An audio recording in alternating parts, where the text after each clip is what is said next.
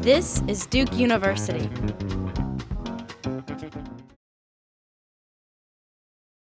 My name is Greg Dees. I'm the faculty director of the Center for the Advancement of Social Entrepreneurship here at Fuqua. And today I have the distinct honor to introduce a good friend of mine, uh, Jeroo Billimoria.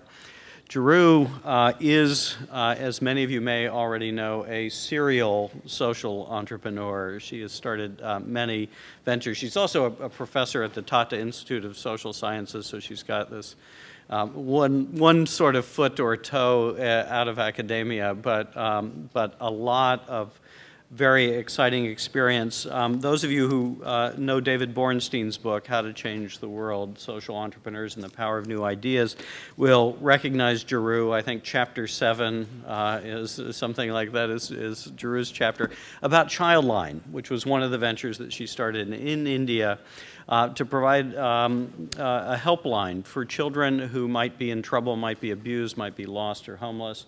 Um, and this spread by the time uh, she was done with it to what about 70 cities? Is that something in that range in India? Um, she then started uh, Child Helpline International to take this uh, concept uh, internationally. Now um, she's launched a, a, new venture called Aflatoun Child Savings International, which is about uh, financial and social education uh, for children. I'll let her tell you much more about that. The reason that she's here is we're, we're hosting the advisory council on, uh, on the impact, I guess social impact advisory council for Aflatoun. Uh, here we, we started yesterday, today we'll wrap up our, our, our meetings. But um, if you'll join me in providing a warm welcome for Jeroo, I'd like to get her up here. Jeroo, please.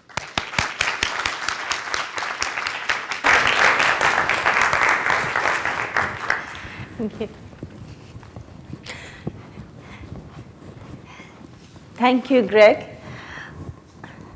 What Greg didn't say is the first time I met him was at the Schwab event. And I said, Oh, I have read you. Because while researching for taking Childline on, looking at things, you know, Greg is the first person who uh, features because you read what he's written on Scale Up and on a lot of things. Before I start talking, I would actually like to introduce the people who have come with me because like Greg mentioned, we are having an advisory committee meeting over here at Duke, which we thought this is our first meeting. And honestly, since we are looking at scale up, uh, impact, etc., we thought having it over here would be the best thing. And Greg offered it, so we sort of jumped on it and it on. I'd like to introduce some of the members of our group who have been here because other than me, they've been doing the most amazing work and you will probably want to meet and interact with them.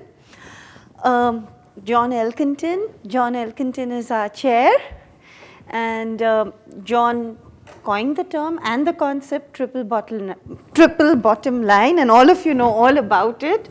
So he's the big guru actually you all would be really, really interested in knowing and meeting and yes, John, you want to say? You're giving me indigestion. Get on to somebody else. no. So, so John is our chair and he's there and I think it would be really nice if you all would like to. Greg is also a member of the committee, obviously. You can't do or think scale up and without him, at least in my mind. So he's very much there. And then we were talking about how we could work with the Center of Social Entrepreneurship to look at different scale up models and to look at things. As we move down, sitting at the back, actually, they can come up front, is Sarah, uh, Sarah Olsen. You know, um, Sarah uh, works with uh, social return on investment, which is the the tool for social entrepreneurs to measure impact and uh, do things. And the first time I met Sarah was in 2005, and she told me about it, and it really, really clicked. She's an amazing combination of having done her master's in both social work and in business management. So for those of you who are looking at it, Sarah has this whole thing. She can tell you all about the new way to impact assessment through SROI. And then we have Lou Mandell. Louis, I met him for the first time, but he's someone I had read about, so again, of it. And he's done a lot of work which will help us in our understanding of Aflatoun uh, because he's done a lot of work on Jumpstart in terms of financial education in the US, what works, what doesn't, and how we as Aflatoun an organization can take it forward. And last but not the least, a very, very valuable member of our team, Helena, Helena Jones. And Helena, like your, many of you all may aspire, uh, wanted to work with the corporate sector uh, or rather she worked with them for 10 years looking at brands, etc. and then said, okay, time's up. I'm going to move and joined Aflatoun and is going to help us develop the Aflatoun brand. See, I'm telling Aflatoun, Aflatoun, so you all will wonder what it is when I get to talk. And uh, then we have Namita, and Namita works with uh, John. She's recently joined, and more importantly, she's an alumni of the school. yeah. So I just thought I'd introduce the people and um, moving. What brought me to this school and what is Aflatoun? I'd like to start with that because that's something which currently really absorbs me and is something that we want to look at. Um, Aflatoun is a fireball from outer space, um, neither gender specific nor ethnic specific, just zooms around gives lots of children across the world lots of Aflatoun hugs, and uh, talks to children about social and financial education.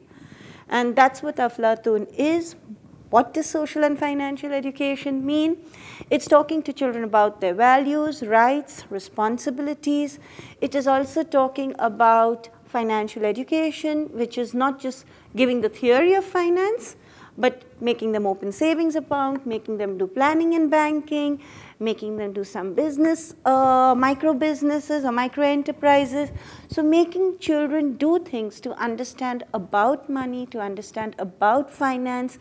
And we believe, maybe rightly, maybe wrongly, five years down, I'll be standing here saying I failed. Maybe saying we managed to reach some children. But we believe that if children have social and financial education, which has life skills as a very, very strong component, we will be able to work with them to at least break the mindset of poverty. I don't think they can all break the cycle of poverty. We cannot take that whole claim, that's a bit much. But the mindset which goes with it, which makes people stay in the cycle of poverty, which makes people constantly have to, families don't save, makes people look at it. So we are hoping, and this has come out of my experiences for Childline, but I'll talk of that later.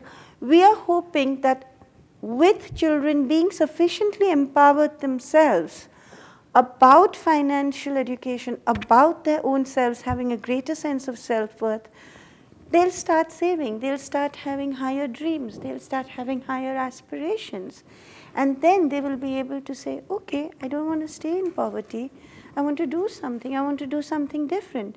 I can do it in my village. I don't need to run away to the city to do it.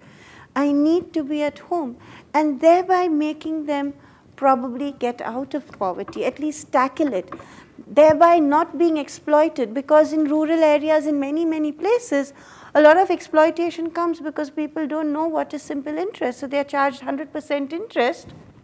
They don't know they are being charged it. So not being exploited both at a financial level and at a social level. So this is what Aflatoun is trying to do in a very, very small way. Uh, we are starting, we started with a pilot in 10 countries. We are hoping that by 2010, that's audacious, I've been warned not to say it, but we are hoping that we can initiate a dialogue with 100 countries to take the concept forward, try to touch the lives of a million children, in taking this forward by 2010 and the School of Social Entrepreneurship is going to help us with the management models, the structures, and the economic models we need to do and refine to take it forward. No, Greg? Yes?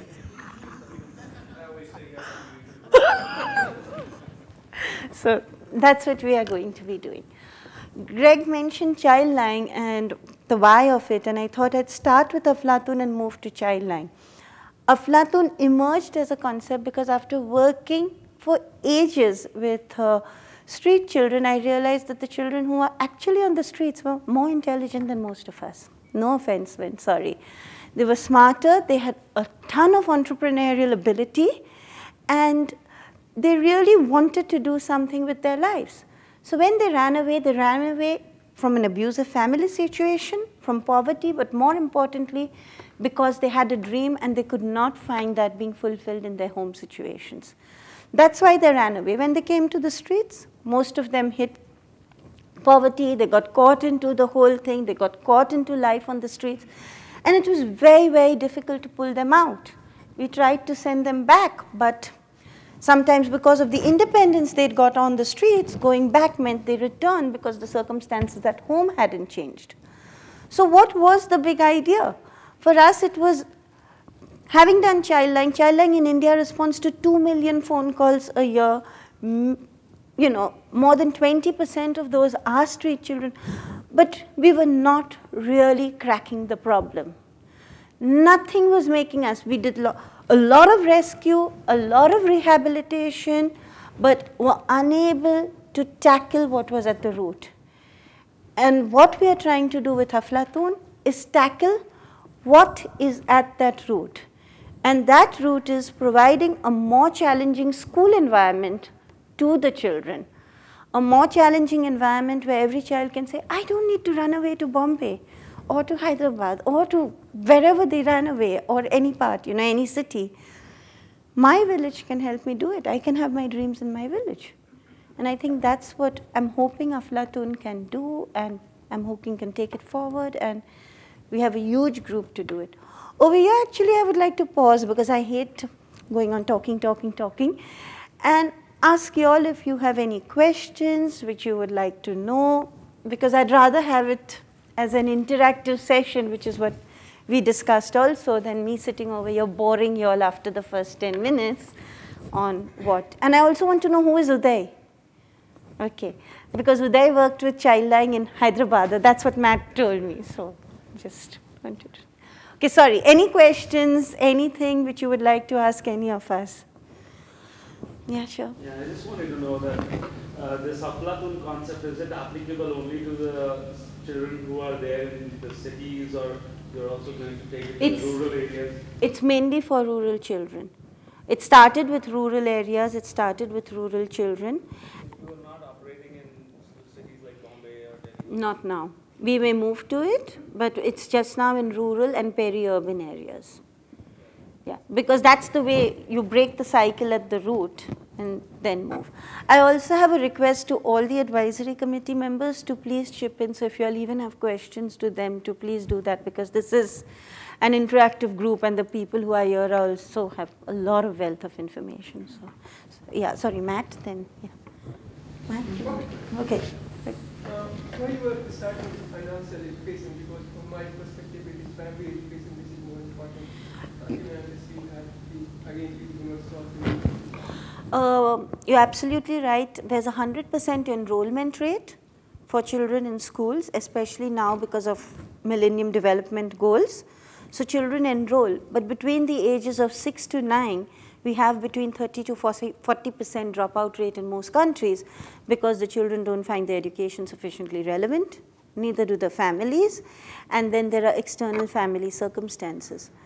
Uh, so one of our initial findings of Aflatoun clearly show that by having and providing these skills, it is a way of preventing dropouts.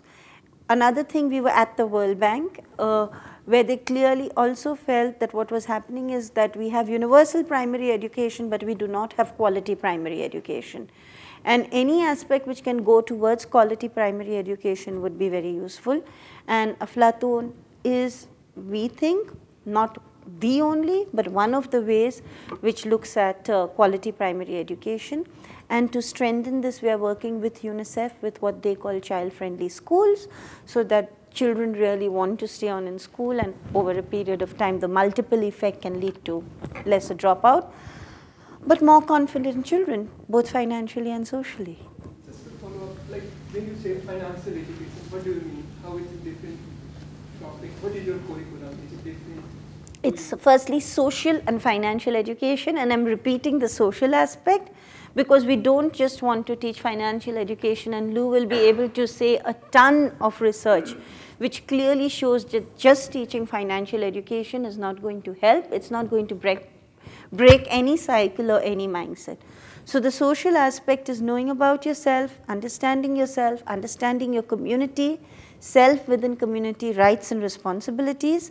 And the financial aspect is if you have an identity for yourself, then what are the basic financial skills you need, which is saving, budgeting, everyone has to do household budgeting, family budgeting, your own university budgeting, planning which goes with it, and then certain entrepreneurial skill development. So if ever you are unemployed, you at least have certain basic skills to be able to have a livelihood. And that's something I learned from street children. They knew how to have an enterprise, whatever they did. Unfortunately, they didn't have the skills to sustain it, so they got exploited. So that's where it comes in from. Matt had a Well, I was- I was question. going to ask you, one of the things I admire about, you know, the way you built up Childline is you had to do it in partnership, and I know it's a lot of collaborative efforts. I'm kind of curious, as you look to scale from 10 countries to 100 countries, what are the um, kind of collaborations that you're looking at to kind of deliver this program to a wider level? Um, we have collaborations at uh, several levels. So at the country level, the primary collaborator would be the education system, uh, the central banks, because we need child-friendly banking policies, and NGOs and multilaterals and bilaterals. So these would be the four pillars at the uh, country level. What we are also encouraging in countries is to have advisory groups, so Aflatoun advisory groups, which will be able to make them work together, or UNICEF in many countries already has an education group structure. So instead of reinventing a new one, we are saying please make it one more agenda item for that. Um, these are the key stakeholders at the country level.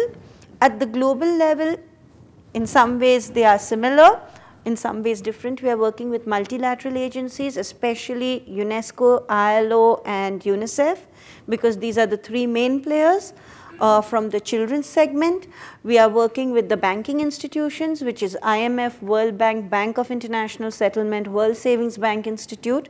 So again, the second pillar of finance. We are working with key INGOs because they are the ones who have the capacity if they think this concept would work and put it into their programming activities, the ripple effect for scale up will be much higher. So these are the three core segments and of course social entrepreneurs themselves, they are part of the NGO structure but they are the ones whom we can leverage for change. So those mechanisms. And we have a very active portfolio of our stakeholders. So the way we manage countries, we also manage stakeholders in a systematic fashion. Sorry, you had a question and then, yeah. Uh, How, if at all, are the families of the children incorporated into the program? You said before, most of these kids are running away from bad family situations. Is there any in families Yeah. involved? I think when we first started, we did not even think of it, so we weren't as smart.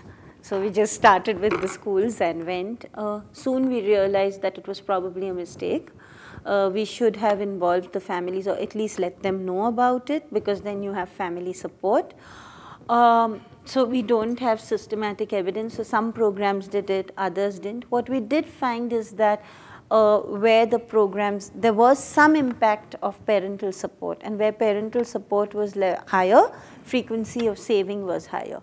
So, but if you ask systematically, we haven't done it. It was a mistake that we made, and a learning which we are trying to look at in our current implementation.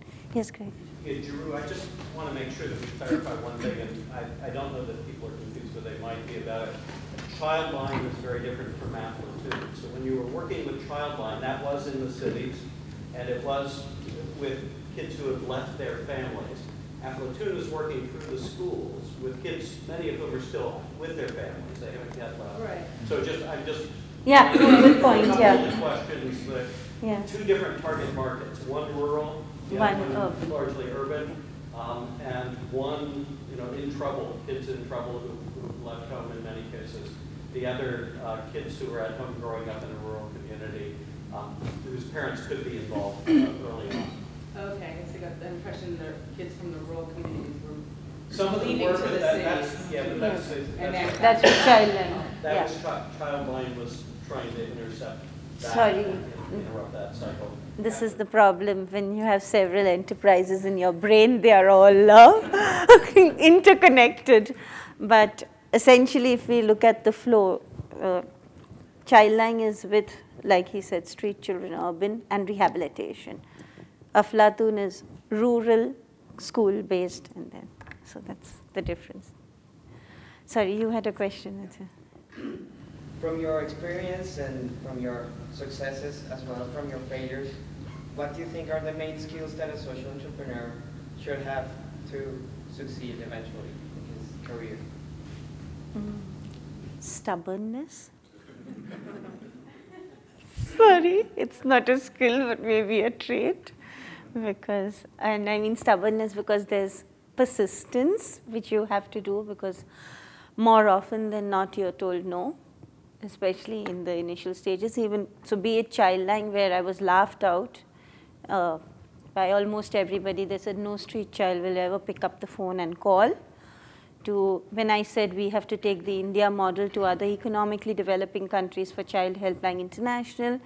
And I was told I was being very ridiculous in thinking that what worked in India could ever work in Africa. Well, we are in 20 countries, but everyone said nothing doing, it won't work. And similarly now with Aflatoun, where I think the team gets a lot of knockdowns. But then through that, there are also supporters. So the next thing and the next most important trait is always looking at the bright side of everything. Because for every cloud, there's a silver lining.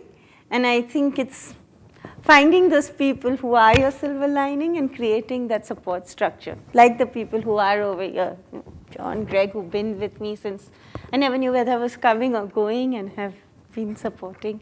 Helena wants to add something, I can see. Yeah, um, I've only had the privilege of uh, working with uh, Jerry for about the last three months, but there was a, there's a really great phrase which for me sums up the difference, I suppose, between um, social entrepreneurs and other approaches to development work or social change, which is, you've probably heard the adage, which is, you know, give a man a fish and you feed him for a day, teach a man to fish, and you feed him for a lifetime. For me, social entrepreneurs don't stop until they have revolutionised everything about the fishing industry. so it's that next step. And it's that kind of belief and passion and capability that through actually what are quite insightful, simple interventions, you can have huge, huge societal change, coupled with um, a belief in astonishingly ambitious targets. Whether or not you can actually deliver those astonishingly ambitious targets, you shoot for those targets. Because if you shoot for those targets, you'll come close. If you don't start by shooting for those targets, you'll come close to the less ambitious targets. So for me as a, as a newcomer to this sector, those would be two of the things that, from my perspective, start to sum up what makes a successful um, social entrepreneur who can really, really affect change at all, but also on a scalable basis. So I just wanted to give you a perspective from a newcomer to the, the area. John wanted to say something. Well, I think that there was a question here, but just very quickly. I mean, one of the dangers about this field is that it's it's in danger of becoming a celebrity culture, like everything else that we see in the world. And, and in Jeroo, you're part of a bunch of different initiatives. There's the Schwab Foundation for Social Entrepreneurship, the Skoll Foundation, uh, Schwab Foundation funded by Klaus and Hilde Schwab, who founded Economic Forum, Skoll Foundation by Jeff Skoll, co-founded eBay.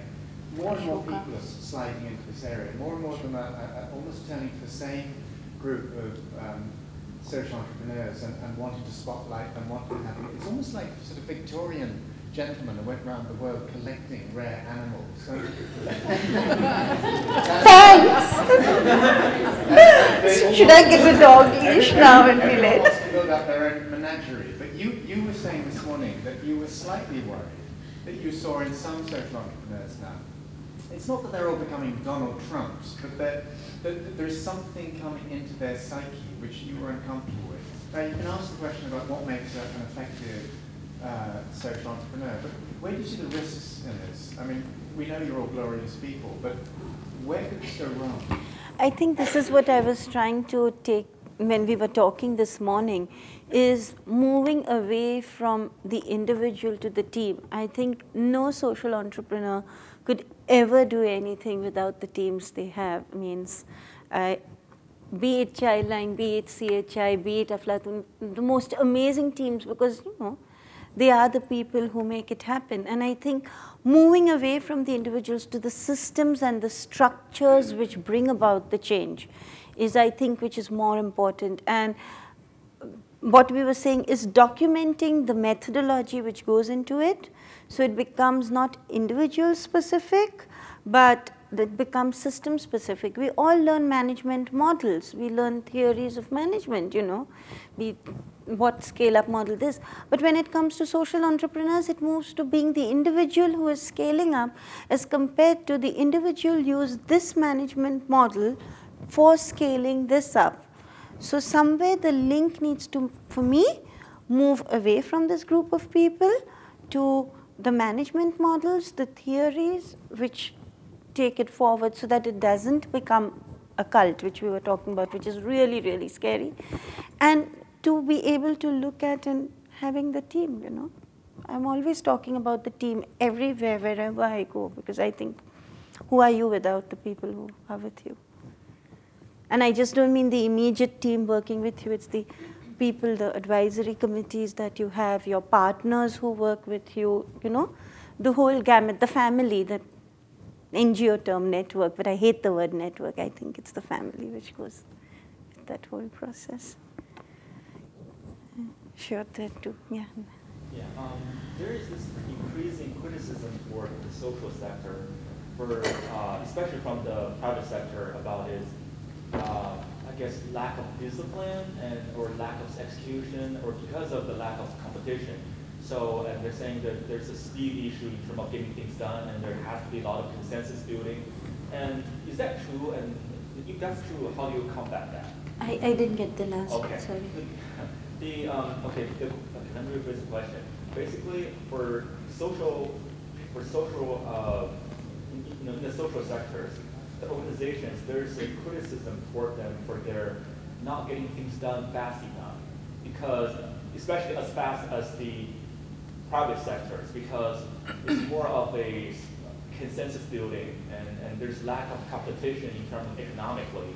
So is that true? And if that's true, how do you combat that? I think let's look at the corporate sector and let's not generalize. In the corporate sector, there are companies which have 70%, 100%, 140% growth rates. We also know in the life cycle of a company, when a company is young or it's going to go to the market, then there's a steeper growth rate a company which has been there for 100 years will have 2% growth and be happy with that unless it's having a shakeover and a turn. So there are, there are different uh, there are different growth rates of different companies. I think this non-profit sector is also very, very similar and I think there are differing growth rates for different enterprises. I think social enterprises per se and social entrepreneurs would be the ones who definitely do look at scale up and higher growth rates and higher returns on investments, which is why what Sarah is working on and is developing is the whole profession of social return on investment, which intuitively anchors with a lot of social uh, entrepreneurs. So that is something which is there. So I can't say it's one or the other, it's it's like different companies, so different I rules. note on that because I think it's an excellent question. But, but, but what we have to recognise and acknowledge in, in, what social entrepreneurs do is that they address market failures. So actually, there, there is not an opportunity space. It is drawing large numbers of people who are absolutely passionate to do the same thing. Very often, social entrepreneurs are described by their families, by their colleagues, by others as crazy. I mean, Mohammed Yunus of the Grameen Bank once said to a couple of us that, uh, you know, social entrepreneurs at their best are 70% crazy. They do stuff that most other people can't imagine doing. So they need competition, but in a sense they're creating the field as, the, as they do what they do. So they're actually creating conditions in which hopefully competition will build, and that will then drive the quality that you uh, seek. But very often they're going to spaces that no one else wants to be anywhere near. Um, Uday, then you. sector where you see a lot of competition and it's kind of difficult to get various non-profits or even other governmental agencies like the police or whatever come together and work towards, it's, it's a new challenge to get them to work together.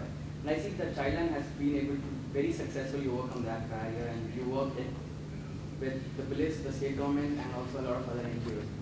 How do you do it? Just by believing in people. Um, no, uh, it's really as simple as that. Strategically, like I was even talking for Aflatoun, if you don't have a partnership approach, you cannot grow. So I think it's drawing listing what are the strengths each person can bring to the table, um, rather than just bashing up the police and saying they are horrible, if you brought them on board and that policemen could become police chachas, like police uncles, so making them the friend of the street child, you're bringing their strength on by looking at their positive. Similarly, the state government is always told it never does anything, but by bringing on the state government's role, which is having the largest amount of unreserved funds, central has a lot of reserve funds, states have much more. You sort of tap on that and say you have to contextualize, it brings about that whole aspect. NGOs each has a separate skill. So if you draw and say this is your skill, it's believing in people and believing in the skills they have to be able to put it together. So that's one thing, but it's also rigorously looking at what management model would work, build this work, how it would work, what have been the successes and failures, and then so it's a uh, you know, it's not just all heart, it's also looking very strategically at what would cause impact and taking that forward. Um, I have two questions about measurement and metrics. Um, one is related to what you were just addressing on building partnerships and getting other people to come become involved in your cause. At what points along the way did you need to be able to bring something a little more formal in terms of the metrics that you were trying to achieve or that you had achieved in order to get people involved um, in your in your cause, maybe some of the bigger government agencies and whatnot? I think as having been an academic, to me documentation and research is probably one of the most important uh, keys in a nonprofit. It's never too soon. So even for Aflatoun, some of the base matrices were prepared the day the project. So we were doing our strategy plan in our pilot phase and we had indices and indicators of success. So it was almost at the same time of the thinking phase. And even now, as we move, because as the pilots come to an end and we are looking at a scale up, instead of waiting till the end, one of the first things we did based on everyone's very busy schedules, uh, we had is this impact advisory committee meeting to look at these very issues. And I think it's never, never too soon. It should be more and more, and you know, in a sense, if nonprofits started documenting the impact more and more, then people would see the impact they have had and not question time. And, so. But how did you, quote, document the impact when you were new? I mean, you, you hadn't had the impact yet. But then you create the impact indicators. So we had an impact grid flow for Aflatoun on what would be our key impact indicators, which later became our first publication for Children and Change um, way back in June 2005, that is even before the organization had officially launched in the pilot countries. Because thinking was if you're going to 10 countries, then you need to have the grid on what is going to be the selection criteria of the 10 countries, the selection criteria of the uh, partner NGOs, what is going to be success of the selection of the right type of partner NGOs. And if you don't put down all those bullet points at the end of the time, how can you measure that? So it's, it sort of goes in right from day one into your planning process so that it is uh, structured. And I think that's one of the reasons why social entrepreneurs also have a higher scale up rate because they do look at some of these indices quite systematically. Some don't, but I think by and large, many do. And the second part was just, and so what have been some of the metrics? What, what are you trying to? Um, for Aflatoun, if we look at the matrices, uh, it basically was uh, economic matrices would be savings, frequency of savings, frequency of withdrawals, because that shows the mindset, values in terms of understanding of rights, community responsibilities, community projects, planning and budgeting in terms of uh, the mindset towards being able to plan the, the what's wrong with, yeah, when you've done a project, how. So we've got matrices and pretty detailed ones for each element. And of course, just what is your target population? If you had targeted to reach 10,000 children, have you reached 10,000 children? So what is the difference? And that helps because what we did from our first pilot, we were able to, so now Helena, who's this whiz at Excel, is helping us develop modeling documents so that we've reached an average of um, these many children. This was the financial input. If we continue even at this baseline rate, these will be the number of children we will reach. if we have a lower impact by 25% this, if we look at a 50% sustained growth rate this. So when we are giving our number projections, we are not talking like this through the hair. We are actually looking at certain base formulas and then we have theoretical assumptions that this set of assumptions worked, this failed. So at the end of three years when we renew what we've done, we have a basis on which we are doing it. And I think that's very important. Every business does it. And I think more and more social entrepreneurs are doing it. We have to. We have to prove ourselves systematically. Sorry, you, you can. Yes, I was wondering if you've had experience with Aflatoun in Latin America. Uh, we started with Argentina. Uh, and uh, we chose Argentina because, of course, the banking system had collapsed. So we wanted that if it works there, it may work in other places. Um, in Argentina, we started with an Ashoka Fellow and a Schwab Fellow, and uh, again, that's part of our criteria.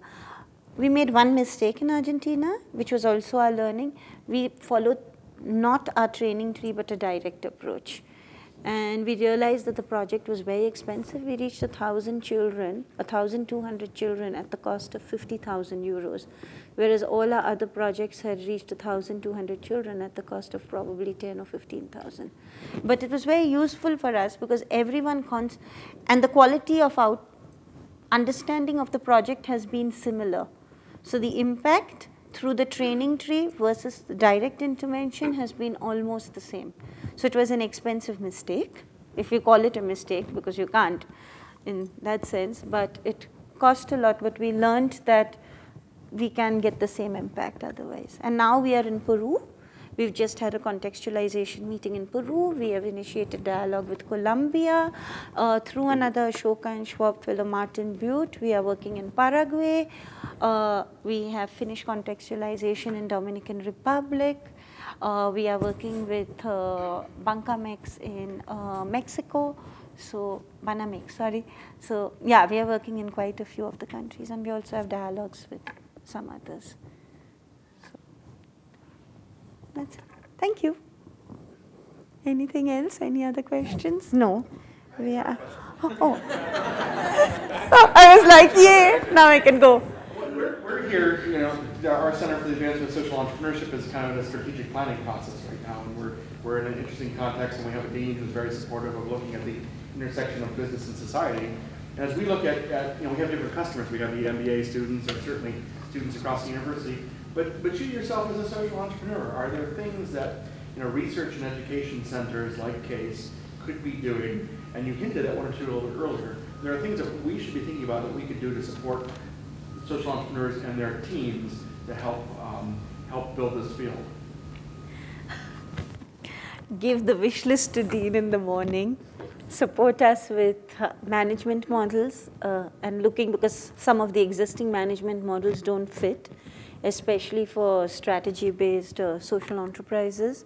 So looking at management models or re-looking at some and evolving new ones, looking at uh, economic models which could work and how, and looking at that whole aspect.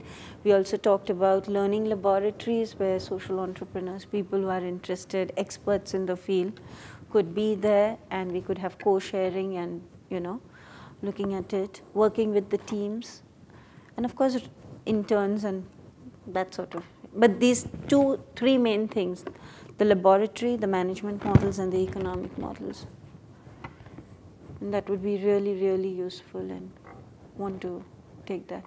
And not just looking at it as a case study because like John loves to say, and he should add here, a case study is dead. I'm quoting him from yesterday. It's a butterfly on the wall pinned up. But if it's a learning experience, it's much better. And I think, John, you should add over here because that's something. Yeah, I, I think one thing that the um, uh, university business school and, and the world more generally can do is be candid friends. I mean, support these people, but beat them up, challenge them. I mean, as, as, as you do to each other, but do it in, in, in a way that helps them understand better what they need to do next. One of the things we found in some of the research we've been doing, we've been interviewing 80 some folks over the last year and looking at kind of this field of, of the knowledge to support the, kind of the, how knowledge is developed and, and diffused and, and, applied and so forth. One of the things that we're thinking through is how could academics, such as the folks we have here, work in, in a collaborative kind of knowledge-building partnership with practitioners such as yourself. Um, As we've interviewed folks, we've heard folks say, well, the stuff that the academics do, that's all nice and theoretical, but we're doing the practice here. So do you have any thoughts on how, you know, an academic such as ours, center such as ours could bridge between practice and theory in a way that would be supportive? Having been in academics for 10 years and then in the field, I think it's high time we had a marriage between the two. And it is happening in some places, but I think it's looking at and working at models together, looking at theoretical assumptions, questioning existing theoretical assumptions or models, and being able to work. And I think that needs to happen more and more in the whole field. So that's something for me which would be really, really useful. Yes, doing it together. Some practitioners, they say, you all just come in and do it. Others may want to be part of the process depending on the orientation. So with someone like me who loves to read up management models as a hobby, then of course I'd be more interested. But there are others who'd say, please leave us out of it. So I think it's looking at both. Okay. Thank you. One more question. Like uh, in India, like uh, in, especially in primary education sector, how is entrepreneurial initiative seen? Because I'm interested in that. And I'm also working on that. So what is the like, like from your perspective? Because you are already entrepreneur and you are working something related with education and kids. So what is initiatives there? What is the scene? Oh, the education scene in India? No, not. Primary education, Uh-huh. entrepreneurial initiatives. Like I came to know that Teach for America is supporting something, Teach for India in India, and there are like, so what other things are happening? I think there are several. There is uh, Pratham, which is doing a lot of work. Then there is the UNICEF Child Friendly School Initiatives, which is doing a lot of work. There is Doors, Doorstep Schools, then the, uh, which is doing work. There is means there are tons and tons of initiatives. Eklavya, I can give you a whole list of them, which are there. I think one of the best things about the non-profit sector in India is it's really, really an entrepreneurial. It's, it's a major learning ground. Every time I go back to India, I'm so excited because there's so many new things constantly happening, and it's, it's very nice to see. So there's a lot which is over there to learn from, especially. Okay, thank you very much. Thank you. Am I?